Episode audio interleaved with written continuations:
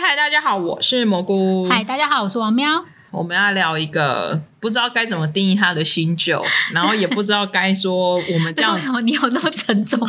这不是一部那么沉重的 剧啊！没有啊。最近这一集还蛮沉重的， 医生们的水逆。哦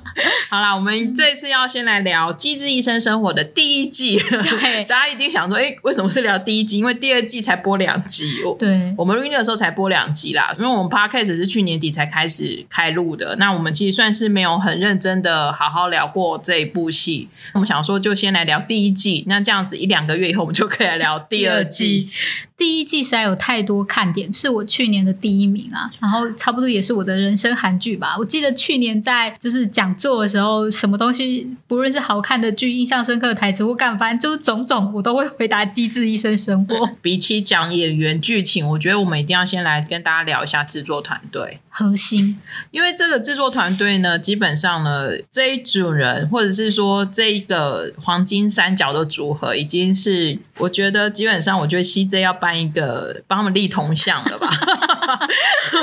就是他们的根基，就是可能整栋大楼有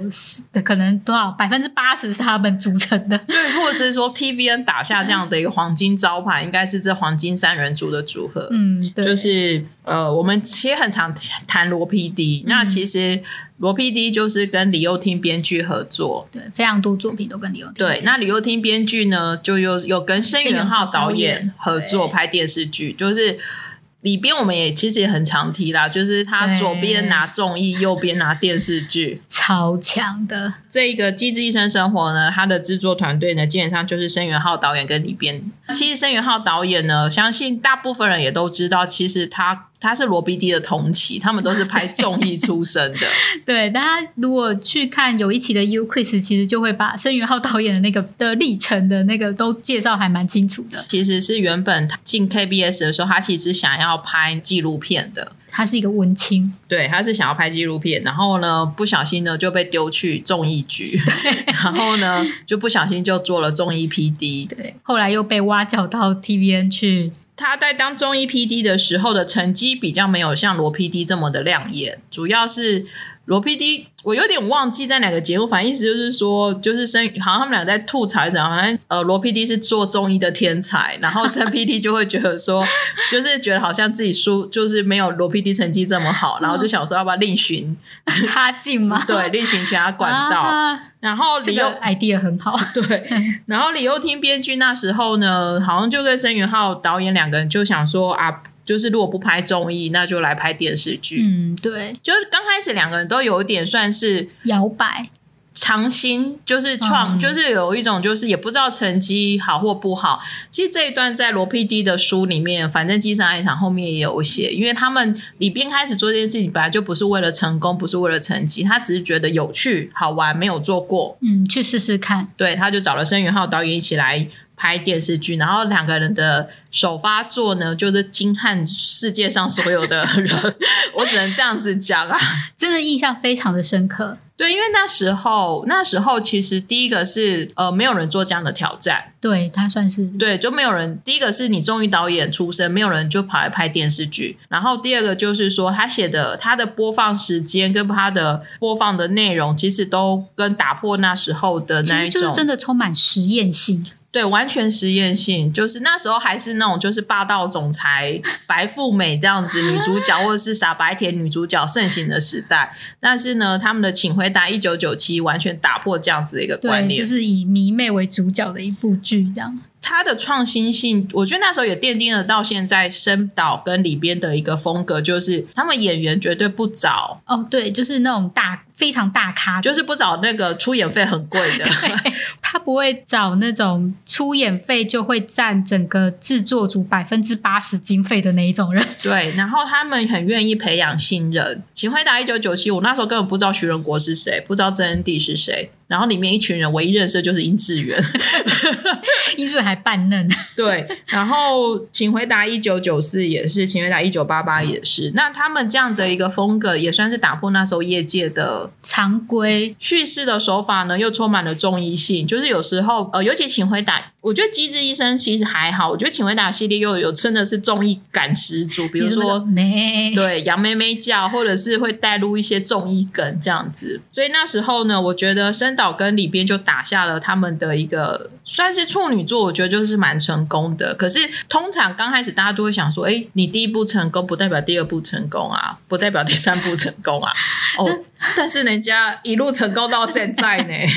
因为他真的是慢工出细活，因为他其实作品量从二零一二开始到现在这么多年，但他的作品量并没有特别的多，他算是两三年才磨一部剧，两三年才磨一部剧。我有跟罗 PD 涛伟偷偷问过，其实他们大概都是一年前就开始准备这样的一个 project，因为里边写剧本可能速度也不快，可是他们的特色就是他们的戏其实都很像是真人实境秀，哦，就是你会觉得这些人物都是真实的生活在这世界上的，再来是他，因为他们很喜欢加一些复古的元素，嗯所以你会觉得啊，这好像就是那个年代会发生的事情或什么，就是会让人家更有那种怀旧的感觉。或许真的是因为跟里边他是中医出身有关，我觉得他在观察人、写人性，或者是写这种台词，就不会有那种文绉绉，就是那个台词是啊很顺口的，就是真的是我会讲的话， 嗯，对，就是我觉得这个是差真的差蛮多对，的。他的生活感很很重。对，然后申导呢，当导演嘛，你要能够组织身边所有的人，然后给他们安全感，能够好好的演戏带戏，其实是很不容易的。那尤其《请回答》系列很多新人演员嘛，其实代戏真的超强，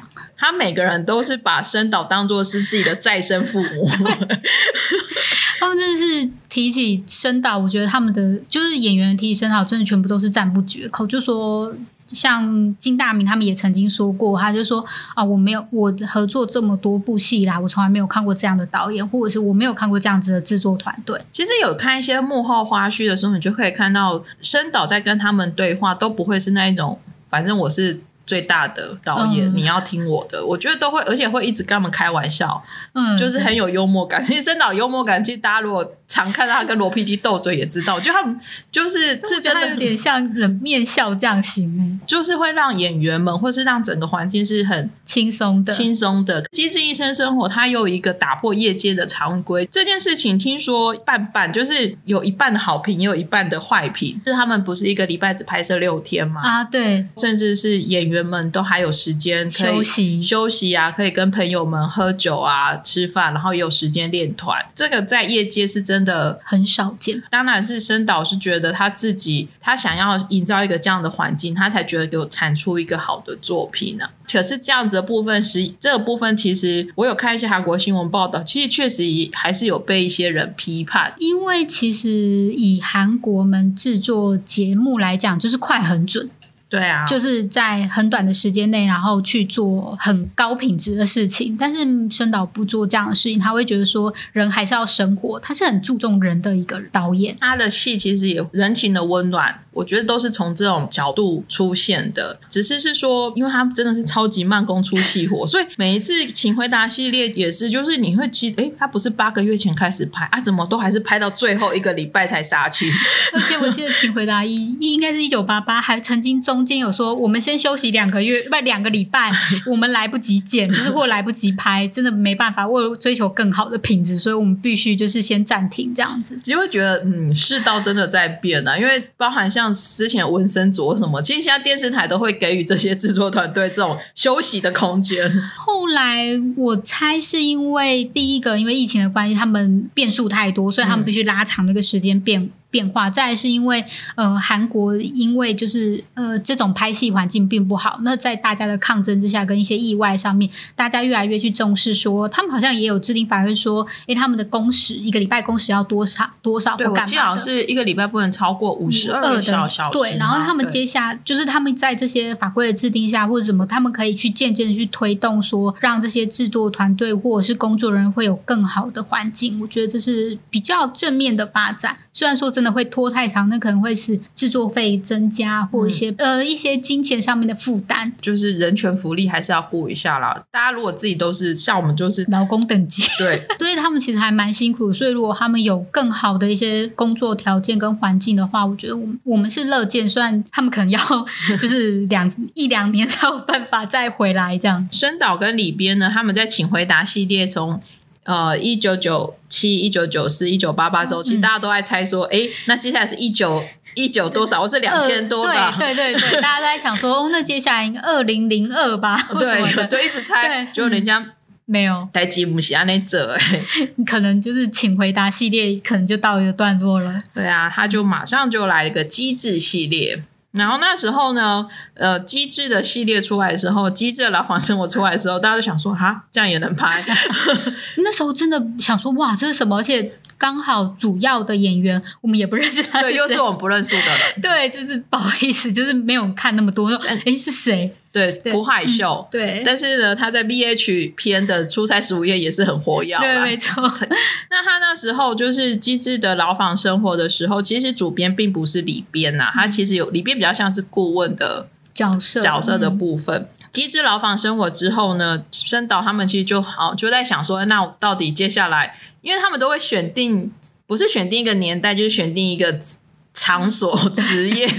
然后呢，听说深岛为什么会拍医生生活呢？嗯，因为那时候前导片有出来，因为嗯其实从呃，请回答一九九四啊，一九九七都会，因为一九九四那个就是个医生嘛，嗯就乐色哥就是个医生，然后一九八八也会有一些医院的戏或干嘛。九七的男主角哥哥也是对医生对，然啊，后那个就是女主角也有去开过刀嘛，对啊，对，就是大家都会写一些就是，然后下面可能就有网友留言调侃说：“你们那么爱拍医院的戏，干嘛不就是真的去拍一个医院医生的戏或什么之类？”然后说：“好啊，既然大家这么说，那我们就来 拍吧。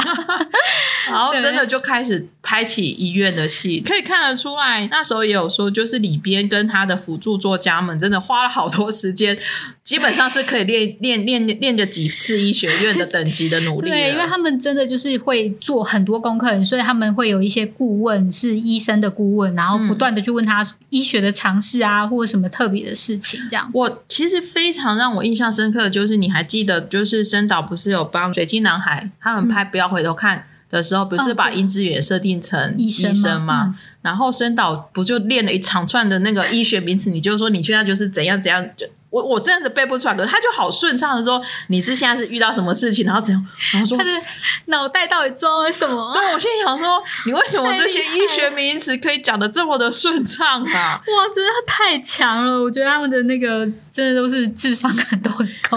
记忆力都很好。他们真的学历都很高， 对，是没错，但真的是每次，因为我们当然都知道，但每次看我们都会觉得哇，你就是到底什么鬼才啊？请回答跟机智的还有一个共同点，就是说他们真的很会拍群戏。哦，对，就是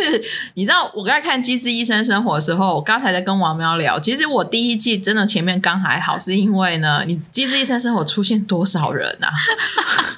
五个医生，再加上他的助理医生，再加上护理师，再加上病人，你知道吗？我光前面两集，我光认这些人的脸，我就来不及了。我记得那个时候就是真的出来的时候，好多人都在写说：天啊，这些医生的名字，我要光要备注他们自己的名字，然后他们负责什么科，然后 对做什么事情，然后因为他们除了他们自己是教授以外，那他们还有总医师，就是他们还有后面还有一住群小医师们，对住院医师或什么的，然后他们想说，我真的可以就是记住吗？真的那个线真的太大 了，有时候呢，就是那个脸不是说他们都长得一样，可是因为一闪而过的住院医师，然后什么一般外科的住院医师，跟心脏外科住院医师，跟妇产科的住院医师，你知道我对后来就用用性别认，你知道吗？因为妇产科都女的，原来你是这样，没有那个也是啊，那个宋儿他们的那个他的住院医师也是女生啊， 要不然就从身高啊、胖瘦啊、脸的圆啊，比如说像小熊医生，就是邱邱明和，他脸就稍微圆一点，好，你就只能用那种就是特征点去记。所以其实第一季的时候呢，我记得我看的时候是真的蛮辛苦的。我觉得对喜爱他们的就是观众们都是一个挑战。他这次挑战的尺度又比之前请回答真的是拉更广啊，所以常常常每一集都有新的病人进 来，有对治好了进来又出去，治好进来又然出后去。再来说他们可能一些病症啊，或者是病名，然后到底要开什么刀或干嘛什么这专有名词实在是太多，你真的很难在一时间立刻把它消化完。光大家能够在第一时间就能消化机制医生，而且获得那么多人喜好，我真的个人是真的觉得很佩服 啦。就是观众也是聪明 的，好，是我太笨 了。没有你也克 服了。对对对，我也克服。我好像就是不知道看到第几集之后，就突然因为你人都记起来了，然后你进去那个情境之后，所以我其实第二季我就很快我就进去了。可以帮助大家真的进去的那个，就是每一个医疗事件，就是嗯每一个让他们之间背后病人跟医生之间的故事或什么，都让人家就是会啪，就是哭出来这样。在写这些故事或者是写这东西的时候，我觉得里里边也很强的是说，他还蛮在拿捏就是梦想与现实的的的一个分界线，因为。其实医学院的医院的戏，我们看的也很多，有的就很夸张嘛，就是医生什么病人都救得活这样子，然后神手，也有就是只顾着在医院谈恋爱的， 有你这样也可以救得活病人，机遇极都有 开刀戏不好拍。医生毕竟是医生，他不是神，所以其实还是会遇到救不回来的病人，还是会看到有一些很写实面的东西。可是有一些他又用一些，毕竟以电视剧还是要带给人希望，嗯，所以很他温暖。对，所以他还是会在那过程当中尽量去鼓励，不要放弃希望，去等待这件事情。所以我觉得这一点真的是也不好拿捏了，老实说，嗯，然后我觉得他也会有一些导正，一些也不是导正啦，就会说可能有些人都会有一些，我讲一下剧情好了，嗯因为像我最近还是就因为要讲这一集，我们大家都有回去对看对对第我一们两季个都有嘛。回去对，然后就是像大家最焕然一新，就是会最亮眼，可能会是金大明，就是哦妇产科医生。 哦，他最近好帅哦，怎么办？ 我在第一季的时候就觉得他好帅，因为我印象很深刻的都是他的戏，就是妇产科的戏。我第一季是真的还好。真的，我第一季因为像嗯他我也觉得他特别，但没有帅到我，可能是、可哦对我不知道。我第一季的时候其实没有觉得谁都特别帅，哦，对因为那时候我像我最近看，然后因为有一个妻子她是习惯性流产，嗯，所以、哦对，有我有我对有遇到，我有对看然后我有复习到这一段， 对，她是习惯性流产，她就还是感觉上让人家的感觉是很公式化的在讲这件事情，就说你嗯，这接下来我们可能要注射什么东西，那你定期回诊或干嘛什么什么之类的。然后因为她可能讲的太没有感情或什么的，在病人眼中啦，对患者患者眼中太没有太没有感情，然后就会觉得说你好像。因为她很伤心，因为她是一个习惯性流产，她就会觉得说，我是不是做错什么或干嘛之类的。然后她就说啊，就是有很多很多病人都跟我一样是有患有这种习惯性流产的疾病的，医生怎样怎样。然后他就金大明就回我说，这个不是疾病，嗯，就是你没有犯任何的错误。会觉得说哦，突然间你就会被疗愈到， 就是你会觉得说是不是我的错，然后我是不是生了什么病或干嘛的，他就会觉得说你不要觉得这是你的错，或者是你觉得这个是一个病，或者是怎么样，就是你不应该用这个名称来称呼不过你这样子讲，虽然我第一季的时候看的时候，我没有觉得杨烁很特别的帅，可是你刚才讲说，确实我因为我这次回看的时候，我也还是印象很深刻。比如说，呃，有一个妈妈，因为她的小孩就是有带有那个遗传性疾病，所以她其实是好像是无脑症。哦，对，无脑症。所以嗯他杨烁恩的角色就是，他虽然嘴就是他不会跟你解释什么，可是他会很贴心的去安去帮产妇想说，就是不要让她留下阴影，所以他嗯开了音乐，然后。捂住小孩的哭声等等的这些事情，确实啦，就是他做的这些事情是还蛮有魅力的。 但是他第二季真的好帅，我不知道为什么。我从第一季的时候就对他觉得他哦 很帅，我觉得蛮有趣，可能妇产科医生因为是接生，是新生命的到来，嗯，对，觉得他会他的温暖度确实有稍微高一点。蔡颂和他嗯是对脑科医生嘛，对他其实就是很理 性分析对 这件事情，但他还是，我觉得他还是蛮温暖，就是每个人都其很实温都很暖，啊温暖啊呐、只对是说处理事情的的的角度嗯都还是会有一点点，因为他们的科的不同有一些差异这样对，子。然后像小儿科那也是不用讲 了，对，脾气超好的，心脏科就稍微脾气火爆了一点，就每一个科有每一个科的那个就是呃特色在，那也不用说那个医知。我觉得每一次移植的戏都会让我哭的稀里哗 啦的。医院里面的每一个故事，其实其实真的都是有可能都是我们人生会遇到的某一段故事啦。会啊，其实嗯，当然他们有一些，当然就会想到说，我那个时候家人有人真的在手术房的时候，我在外面等待的心情或者是什么，嗯我觉得真的会就是触动到我。这五个医生呢，我觉得稍微梦幻一点的的背景，大概就是他们去乐练乐团 吧。哦，对，会有一点觉得，嗯，有可能吗？有可不晓得，欸可是好像啊。我记得那时候在第一季的时候，真的有人找出来说，真的有一群医生，然后他们也是真的有在练乐团。哦，对，所以真的就是脑袋不一样，就是真的全能，想做什么都可以办得 到。可是我觉得对这五个人比较强的是，想想看，他们其实大部分都是乐器新手、哎、哦，对，真是以那个实际面来讲，对啊他们真的都是苦练出呃，除了谁曹正奭以外，大家都是新手。对，嗯所以其实医生练乐团这件事情很很很梦想之外呢，这五个演员呢自己这样子练这个 band 呢，我觉得也是很很理想性的事情，但生导让它发生 了。没 错，就后来听才知道说，比如说像金大明一年前就在学钢琴，我每次听他在讲那个就是他练琴的事情，我都觉得很好笑，因为他就去那个社区，儿童 对社区的那种小小的儿童的教室、音乐教 室，然后练刚钢。开始就是跟小朋友刚开始一样学钢琴一样开始练起来。对，然后还有小朋友会跑来说：“叔叔你在干嘛 光是练团这件事情，也可以看出来深岛跟里边的决心啊呐、你折磨人的决心吗？”他们都对练得快死掉 了。不过这种事情真的也是很快的把这五个演员的凝聚力拉在一起。对，他们在不论在哪个时候的访问中，都会提到说练团这件事情对他们的影响非常的大。其实《一些生活》第一季有没有什么故事是王苗印象很深刻的？我们最后可以来聊一下。除了金大明以外，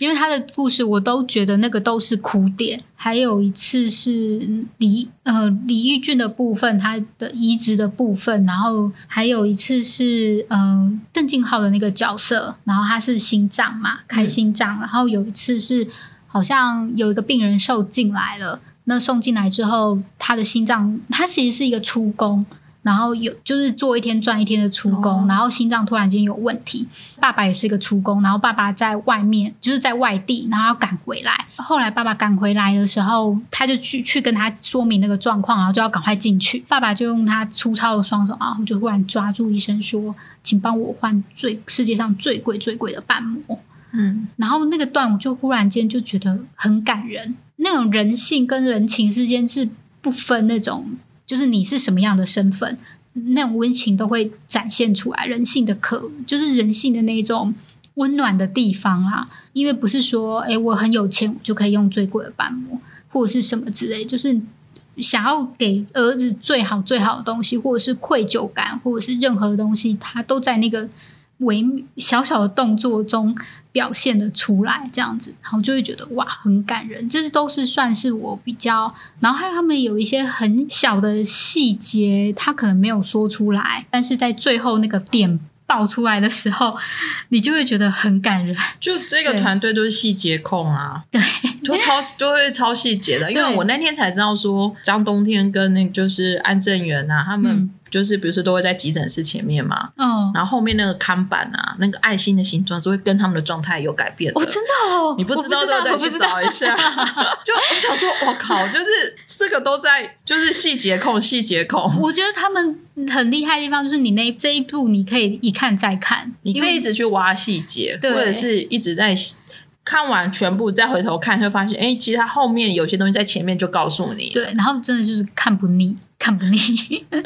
这很 厉害。自己印象其实。比较深刻的就是，当然就是我觉得跟病人之间的故事其实都很深刻啊。比如说，那个就是也是换肝嘛，然后后来才知道说，家人用亲情的勒索要媳妇换肝给他先生。哦，对，然后后来才知道说，其实媳妇因为要顾她的小孩，她如果换肝，她很担心，她就顾不到小孩。然后后来才知道说，那个小孩其实是听不到的。 对我刚刚有想到这一段，谢谢你把它讲出来。我觉得那个我也觉得哇，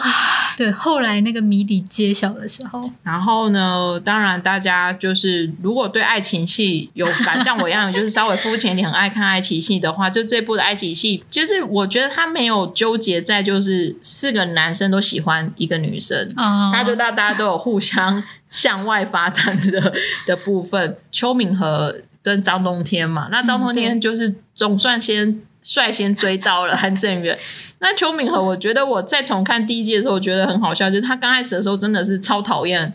杨教授的， 因为他不知道他的形式，对，然后她也，然后邱敏和也很可爱，因为她是一个很爽朗的女生，比如说刚开始的眼线啊什么都画 的，眼影都画的很夸张，他每一次的那个妆容都不一样，有什么就是光泽妆，然后有时候就是他又画得特别的黑健康对啊妆还是什么的，黑珍珠 妆，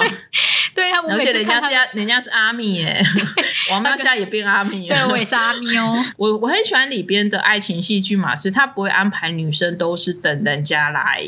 追，比如说像邱明和就直接跟杨杨教授说我喜欢你，然后呢，嗯你不要明天就忘记了这件事情， 我也觉得超级很帅吗？对，超级帅的。呃，宋和就是一直就是当各个人的顾问嘛，嗯，对。 然后我觉得这一点也也很有趣，就大家都会找他商谈。安正元就不用讲啦，我觉得安正元基本上呢，就是上一季是想要当神父，嗯，然后这对一集呢解脱了神父之后有点可 怕，那时候蘑菇，我记得蘑菇在写说，哇，四十岁的人第一次谈恋爱好 可怕。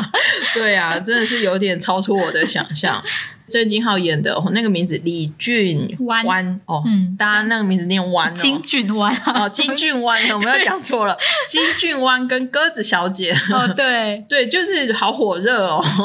就是我觉得他在这里至少出乎意料纯情哎、因为他有点类似花花公子的那种感觉嘛，但是他其对啊实对鸽子小姐真的是还蛮忠心耿耿的。最神奇的是，你会觉得说，其实我。两季都有写，就是里边在《机智医生生活》的剧情非常的家常，那一定要说他们吃饭的场景啊，对， 每次然后看他们家常吃饭吃饭的场景就是抢食， 那个五花肉，还有把它关在外面， 对，没错，然后抢食也很可怕。可是我觉得厉害的就是，它其实这些都很片段，都很日常。但是呢，你这样一连串看下来，你不会觉得不耐，你也不会觉得说太琐碎，你还是很很认真的，可以愿意花一个半小时、一个小时时间把它。整个看完，我觉得这是不容易的、欸老实说，就是一般电视剧如果拍成这样子的话，你可能早就后来我每一集都在期待他们吃饭 啊，因为他们吃饭的桥段都太可爱了。机智医生生活呢，其实真的就是你会希望它一直拍下去啦。可是其实拍这样的戏，其实你你试着去想，你也会觉得其实这整个负担是很大的。嗯，所以呢，其实大家会想，哦，所以自己生导在这是第二季的记者会，他其实就有说，maybe 不会有第三季。 嗯，对，他不敢大开支票给大家了。对，所以这是第二季，真的大家要那个好好珍惜的看啊。嗯，对，其实这次生活已经迈入第二季了，第二季其实我们现在已经看了两集了，看着看着，其实我会觉得好厉害的是，完全无缝接轨第一季。哦，对啊。我们看完，我们大家的感想一定都说，嗯，一定有偷拍起来 放。对啊，怎么会就无缝接轨第一季，然后没有没有感觉，没有差别这样子，然对后就觉得超级无敌强。对，这是他们很细腻又厉害的地方。其实他们应该就是真的就是一个很完整的计划。嗯，那当然中间会有一些就是干扰的因素，但是他们还是很努力的去把这个东西衔接起来。第一季到第二季也有一些没有解开的谜题啦，那比如过有一些东西很快在第二季的第一集就已经解开了。对，然后就觉得嗯，这样也骗了我一年， 我们就不多讲是什么了，就会觉得嗯，这样也骗了我一年。不过还有一些还没有解开的，我们稍微列了一下， 就是大家一定想跟我们一样，也想说，诶，他怎么还没有解开？比如说，到底谁跟杨教授共用办公室？ 对，那个堆的像山一样的，对，那个医生到底是谁？是谁演不的知？道到底到最后会会是乐色哥吗？ 就会想说，嗯，是谁？然后第二个就是金俊欢的夏威夷事件，对啊，每次都拿这件事情调侃他。目前两集都还没出现。对哦，还没有哦，对，就想对说是什么。不知道会不会再继续沿用这个 梗。然后第三个就是雨珠的丈母娘到底是谁？ 没有雨珠的那个丈人我们希望丈丈人可以出现一下对，然后我们希望丈人是罗 PD 然后可以来客串一下。当然，剩下未解习题大概就是比如说宋和跟义举。义俊到底会不会再有会不会一些修成正火花果？对或者对，然是什么后鸽子小姐到底什么时候可以回国？ 对然后呢，嗯义俊这个哥哥到底是不是真的不知道自己的妹妹？我觉得他好像真的不知道、欸我觉得他真的不知道，因为有时候你知道灯下暗， 就是你反而有时候在你最身边的人，然后你很信任他，为什么？然后想说应该不会吧，嗯，但其实他就是，所以我自己是觉得他应该是没有发现自己的妹妹在跟好朋友谈恋爱 啦。对。然嗯后最后就是我们的邱敏和小熊医 生到底追不追得到他的大熊医生？ 真希望有人给就是他温暖，对给啊杨。医生温暖。然后当然还有一些后面慢慢安排的一些剧情过来啦。然后嗯我每周已经开始，比如说我我已经在倒数，呵呵呵，只剩十集了。 其实他这一集也才十二集啊。就是你会觉得很舍不得，然后又很想要看。我觉得每周这样看一次是真的还蛮开心的。我真的就觉得，就是每周这样看一集，真的，或是就是每周这样跟着播，真的是很棒的事情。对，我觉得大家不用急着看，就是把它爽快的把它看就对，了不用等到最后一次看而完啊，且你会被暴雷，这样子看戏就没 有戏。对。我们都是礼拜四十点准时打开，对对对，我们真的是礼拜四群组内，就是还开进医院，然后就全部进，然后都一个半小时都没有人讲话 对，然后呢看完之后才开始一直丢分。这就是看剧的一些乐趣。那我们今天就先聊《机智医生生活》第一季，就先聊到这里了。然后我们一个半月之后呢，我们再来聊第二季。，但中间不知道会不会也会觉得哇，这一定要讲，然后又继续开下去、 啊，对，因为我们的对 podcast 已经快要没有梗 了。如果大家有一些推荐想听的，也可以告诉我。真的，要不然我就要就是告诉大家我最近在干嘛。 不就看阿咪吗？ 把看看 BTS，对，这就是我最近的生活。 每天扑浪都会出现一则 BTS 进展报告，真的蛮有趣的。然后呢，我也很期待还有一些什么呃客串演员，啊、这真的很经常，我们因为深岛的资源实在是太多了，以及他的许愿对在对对记者会上的许愿，要让他女儿看得起他。对，希望 V 来。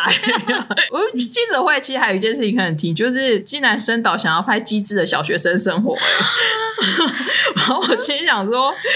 天呐、你只小学生，嗯他搞得定吗？我觉得小学生有点难以控制。 可是他就突然说他想要拍机智的初丁生活啊，哦，或许几年后真的可以看得到吧。我觉得我很佩服，就是生 PD 的每个 idea 跟发想，嗯，期待他就是实现的那一天。那我也要许愿，我想要看机智的 PD 生活。 而且 PD 十就真人到是真人来拍摄嘛，就是我觉得在电视台工作，或者是就是嗯做这种之中内容，其实应该也会充满着各种的机智。 嗯机 智，